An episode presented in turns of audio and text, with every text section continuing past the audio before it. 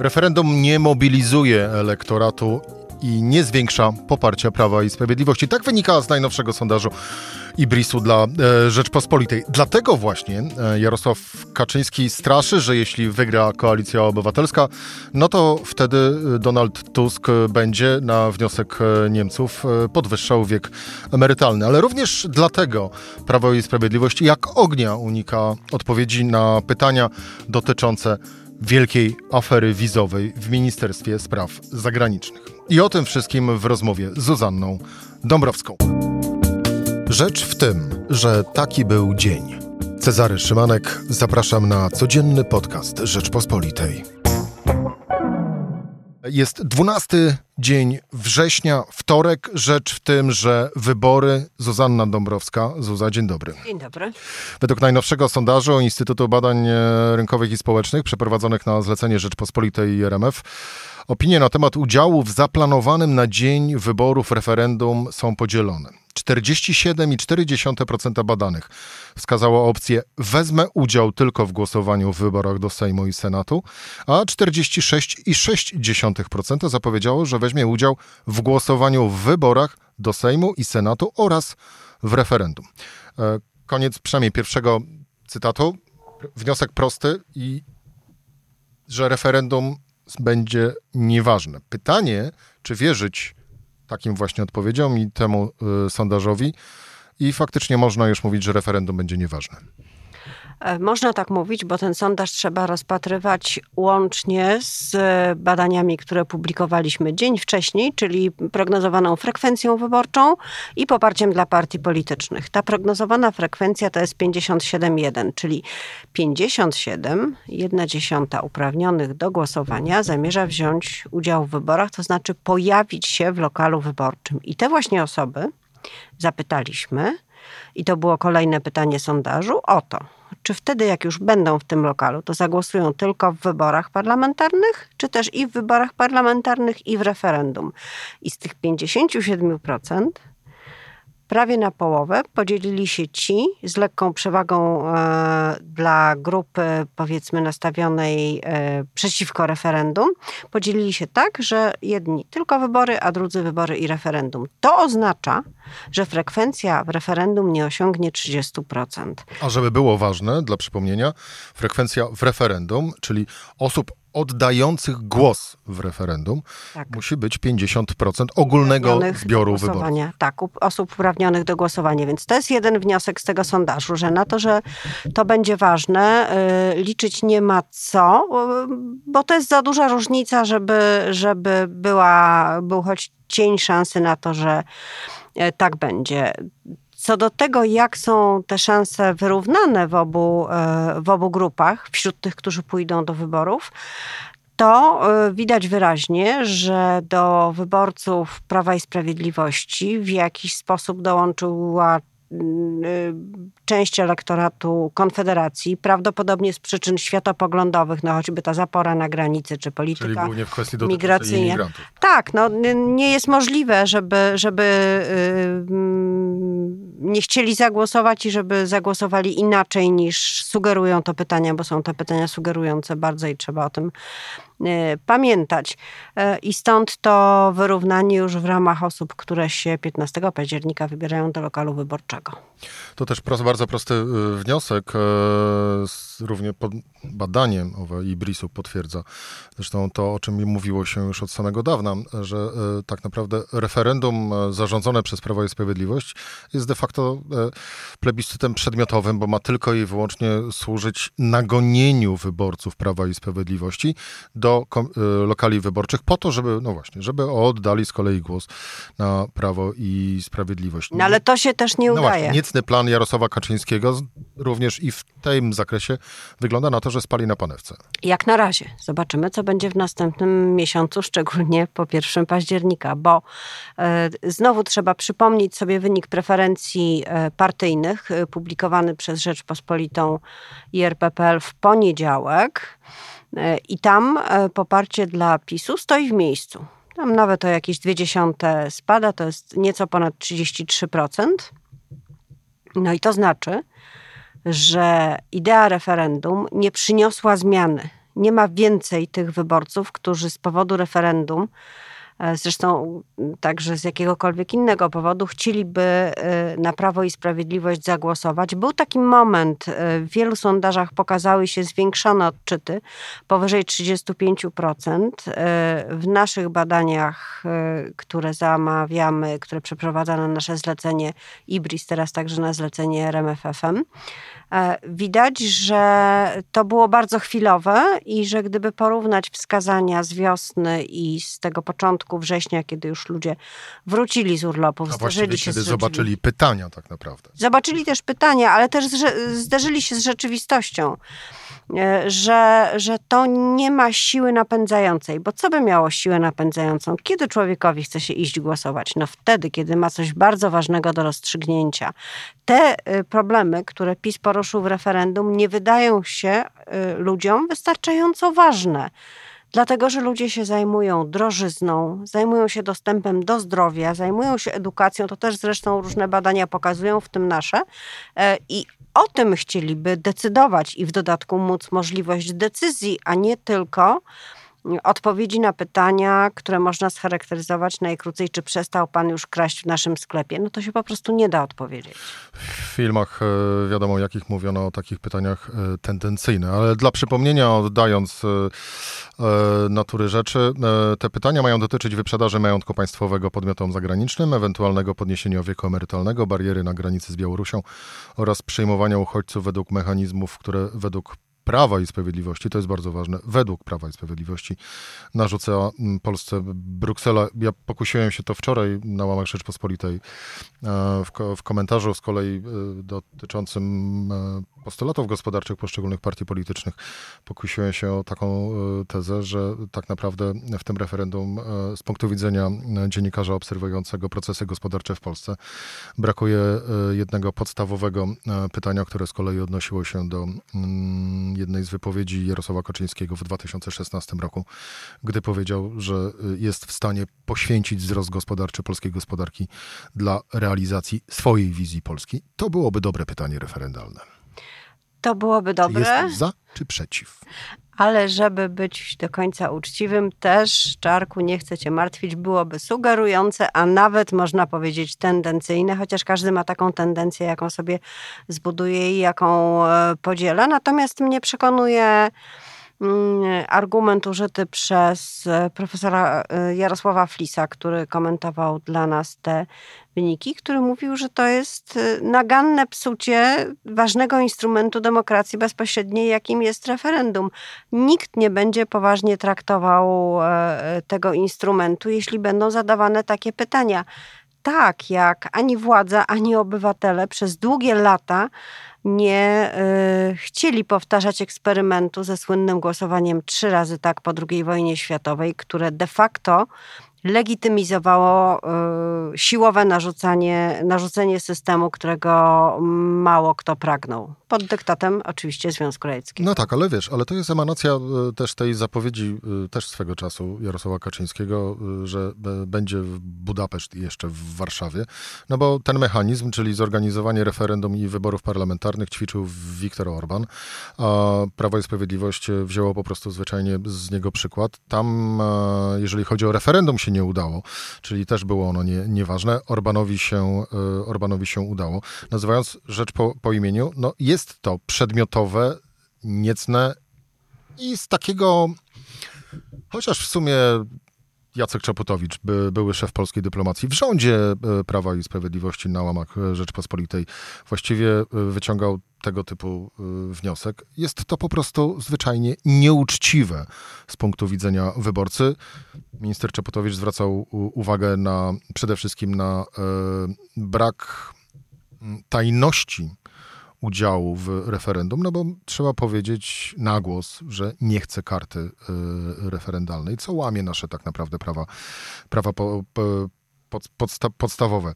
Ale. Mm, czy ja mogę jeszcze o tym Orbanie jedno zdanie, bo to jest bardzo ważna różnica, która tutaj, z którą tu mamy do czynienia. E, mianowicie e, Orban przed wyborami, e, używając tego instrumentu, miał do przekroczenia taki strumyczek, a na nim niewielką kładkę, po to, żeby zyskać przewagę nad opozycją. Szanse były o wiele bardziej wyrównane. Nie było żadnej trzeciej siły, ani trzeciej drogi, ani konfederacji. Był tylko Orban i oni. E, tutaj mamy PiS na poziomie 30 paru procent, który w żaden sposób nie jest w stanie samym tym instrumentem dozbierać sobie, e, musiałby dozbierać, jak obliczają socjologowie, politolodzy mm, do takiego wyniku, który miał na przykład w 2019 roku, zakładając, że wszystkie partie wchodzą, czyli 40 parę procent. To w takim razie pomysł referendum jest obliczony na to, żeby można było mm, na przykład w dniu wyborów, w niedzielę rano, puścić taki sam klip, jak oglądaliśmy, y, jak miał premierę y, ponad 24 godziny temu, czyli y, z telefonem z ambasady Niemiec do prezesa Kaczyńskiego? Jeśli chodzi o ten klip, to myślę, że jego twórcy naprawdę przerobili mm, taką poważną lekcję propagandową, jaką był słynny serial Ucho Prezesa i było to dokładnie w konwencji kabaretowej, e, zupełnie nietrafione, dlatego że męża stanu, a takim chcą widzieć wyborcy Jarosława Kaczyńskiego i także jego koledzy i koleżanki z partii, nie przedstawia się w sposób tak e, humorystyczny e, w niczym. To jest podstawowy to błąd. Czy fakt y, referendum i wyborów parlamentarnych tego samego dnia został tak naprawdę obliczony po to, aby Prawo i Sprawiedliwość, mówiąc kolokwialnie, e, ale chyba dobrze oddając stan rzeczy, mogło walić w Tuska w dniu ciszy wyborczej, czyli w sobotę poprzedzającą wybory, jak i również w samą niedzielę. Tak, wszystko jest obliczone i każdy fakt, który, e, z którym mamy do czynienia w kampanii, jest obliczony e, po to, żeby można było, jak mówisz, walić w Tuska, ale przede wszystkim zbierać kolejne odłamki elektoratu, jakieś odpryski, e, pojedyncze głosy w okręgach e, i dozbierać to, co, co jest konieczne do tego, żeby dalej sprawować władzę. Ale oczywiście, jeżeli tendencje, które są w sondażach e, się utrzymają, czyli przede wszystkim myślę o tym, że Konfederacja Mm, nie rośnie, nie rośnie i spada z tego trzeciego miejsca, z miejsca na podium, to wtedy żadne zbieranie odprysków niczego nie da. Jeżeli y, będzie inaczej, wtedy taka polityka ma głęboki sens. Ja mam wrażenie, że PiS jednocześnie prowadzi dwie strategie. Jedna jest to strategia zbierania z, z podłogi każdego okruchu, a y, z drugiej strony próba e, takiej e, jakościowej zmiany swojej sytuacji, czyli napędzenia kampanii kolejnymi wielkimi konwencjami, wielkimi obietnicami. E, I widać to też było po tym, jak szybko od takich drobnych konkretów PiS odszedł, uznając, że rzeczywiście to są chyba sprawy te dwudniowe wycieczki na przykład, że to są sprawy zbyt mało ważne i pochłaniające elektorat, żeby czas, tracić czas i energię. Ja bym raczej postawił tezę, że wracając do poprzedniego tygodnia, że PiS wyszedł z tymi pomysłami e, piątek, e, poniedziałek, wtorek, środa, czwartek, tylko i wyłącznie po to, żeby w pewnym sensie e, przykryć z kolei zbliżającą się sobotnią konwencję Platformy Obywatelskiej, ale to wcale nie były w ogóle tak naprawdę ważne e, rzeczy, przemyślane, a bardziej chodziło o to, żeby się po prostu mówiło o nich i kojarzyło słowo konkret z Prawem i Sprawiedliwością. No tak, ale y, przestali. Znaczy, można, by, można by takich postulatów jeszcze namnożyć spokojnie, bardzo wiele, powyciągać różne, różne pomysły, ale przestali to robić, bo widocznie badania pokazały, że to nie, y, nie rezonuje. A w tym, co ma kogo przykryć i w jakiej sekwencji, to już naprawdę można się zgubić, bo, bo wszystkie partie chcą się nawzajem poprzykrywać i chcą, żeby ich było na wierzchu. To jest, to jest normalne prawo kampanii wyborczej. Zuza, a propos przykrywania. Mm, czy PiSowi uda się przykryć aferę wizową w Ministerstwie Spraw Zagranicznych. Dla przypomnienia, dziesiątki tysięcy y, wiz wydanych za pieniądze e, przez Polskie Ministerstwo Spraw e, Zagranicznych dla dziesiątek tysięcy imigrantów e, zarobkowych, głównie z krajów azjatyckich. Minister Wawrzyk został zdymisjonowany, do akcji weszła CB, CBA. W normalnym świecie Następnego dnia cały rząd podawałby się do dymisji. No być może, ale właśnie dlatego wydaje mi się, że uda się przykryć, odpowiadając na pytanie wprost, że właściwie już się udało. Dlatego, że ci, którzy byliby w stanie wywrzeć presję z powodu tego, że przyjeżdżają do nas obcokrajowcy do pracy, to są właśnie te osoby, które o niczym się nie dowiedzą, ponieważ oglądają TVP Info. A cała reszta uważa, że byłoby dobrze, gdyby była odpowiednia liczba rąk do pracy w Polsce i oczywiście źle się stało, że e, odbywało się to w takim w takiej pełnej hipokryzji charakterystycznej dla naszego wręcz już ustroju politycznego, ale że co do zasady wpuszczanie osób z innych krajów nie jest złe. E, I opozycja, gdyby chciała tą kartą grać, musiałaby rozbudzić taką samą histerię antyuchodźczą, jaką rozbudza PiS wśród swojego elektoratu. I powiem szczerze, że nawet niektóre klipy y, Koalicji Obywatelskiej ocierały się o ten strach. E, bardzo mi się zresztą nie podobały. Ale ani kroku dalej e, opozycja pójść nie może i dlatego minister Wawrzyk będzie obiektem e, śledztwa, dlatego pewnie jakieś konsekwencje poniesie, a może i nie, a może wszystko będzie zamiecione pod dywan. A kto miał zarobić, zarobił. I najbardziej chyba wstrząsającym E, takim ogniwem, które to wszystko ze sobą jakoś spaja, jest obecność białoruskiej firmy, która miała Polsce pomagać w wydawaniu tych wiz i w ich sprzedaży, e, co jednocześnie robiła na zlecenie reżimu Aleksandra Łukaszenki w Białorusi z tymi ludźmi, którzy mieli nieszczęście trafić do Mińska e, i potem przebijać się przez słynną już zieloną granicę. To pokazuje ogrom orwellowskiego dwójmyślenia, hipokryzji i perfidii, perfidii okrucieństwa e, tej władzy w sprawie, w sprawie uchodźców. To byli ludzie często z tych samych e, krajów w zależności od tego, do jakiego stoliczka, okienka, pośrednika trafili, albo byli skazywani na poniewierkę, a czasem i na śmierć, albo na pracę za jakieś w miarę przyzwoite pieniądze. Najczęściej już nie w Polsce, bo zresztą bardzo często też e, Polskę opuszczali. Zatoczmy koło i na koniec wróćmy jeszcze do tego y, z kolei do sondażu, y, no bo zaczęliśmy od sondażu opublikowanego dziś. Przypomnę, wtorek, 12 e, dzień września. W poniedziałek, 11 dnia września z kolei opublikowaliśmy sondaż, o którym już zaczęłaś trochę opowiadać, czyli sondaż dotyczący poparcia partii politycznych. I to był pierwszy sondaż od wielu, wielu tygodni, w którym opozycja, przeliczając na owe poparcie na mandaty, miała w Sejmie jeden mandat więcej niż obóz e, władzy. Jaskółka, która e, wiosnę uczyni dla opozycji, mm, czy też nie przywiązujmy się do tego typu badań, bo tak naprawdę te właściwe, mm, na, kto, na podstawie których będzie można wyciągać jakieś wnioski, no to one tak naprawdę pojawią się najwcześniej e, na początku października, na tydzień przed wyborami. Powiedzmy, że jeszcze nie dorosła jaskółka, tylko jaskółcze, piskle, które wygląda gdzieś tam z gniazda. Z tymi mandatami y, jest tak, że y, PiS, nawet gdyby się udało mu zawrzeć koalicję z Konfederacją, zyskiwał mandatów 228, 231 y, dzisiejsza opozycja, a jeden jest mandatem mniejszości niemieckiej, czyli w zasadzie można się spodziewać, że jest to, jest, są to dwa mandaty przewagi. Z tego oczywiście nic nie wynika. To jest po pierwsze projekcja e, zrobiona w momencie bardzo konkretnym, weekendu 8-9 września. O tym trzeba pamiętać. Poza tym jest to projekcja autorska, którą przygotował profesor Flis dla, dla nas. Mm, e, I ona e, bierze pod uwagę bardzo wiele elementów, specyfikę regionów, liczbę mandatów w regionach, bo to przecież nie sam ten wzór makabryczny, zresztą dosyć pana Donta, decyduje, albo, ale bardzo wiele czynników, ale na przykład nie bierze pod uwagę takich odchyleń mm, wynikających z historii dotychczasowych wyborów, że gdzieś były pewne anomalie i one mogą się powtórzyć.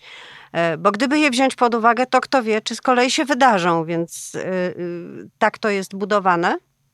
Więc e, jest to bardzo, bardzo duże przybliżenie.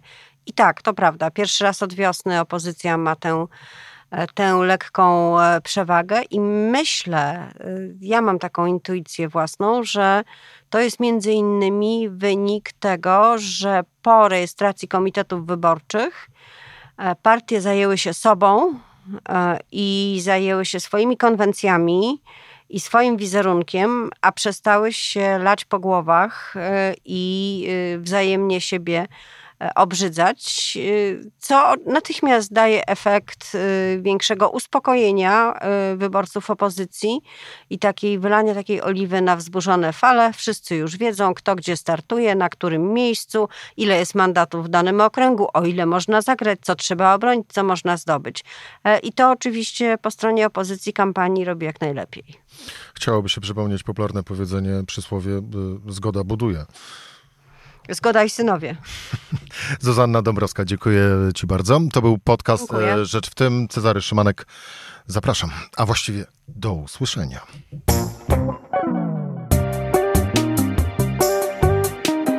Rzecz w tym to codzienny program Rzeczpospolitej. Od poniedziałku do czwartku o godzinie 17. Słuchaj na stronie podcasty.rp.pl. Włącz Rzecz w tym w serwisie streamingowym.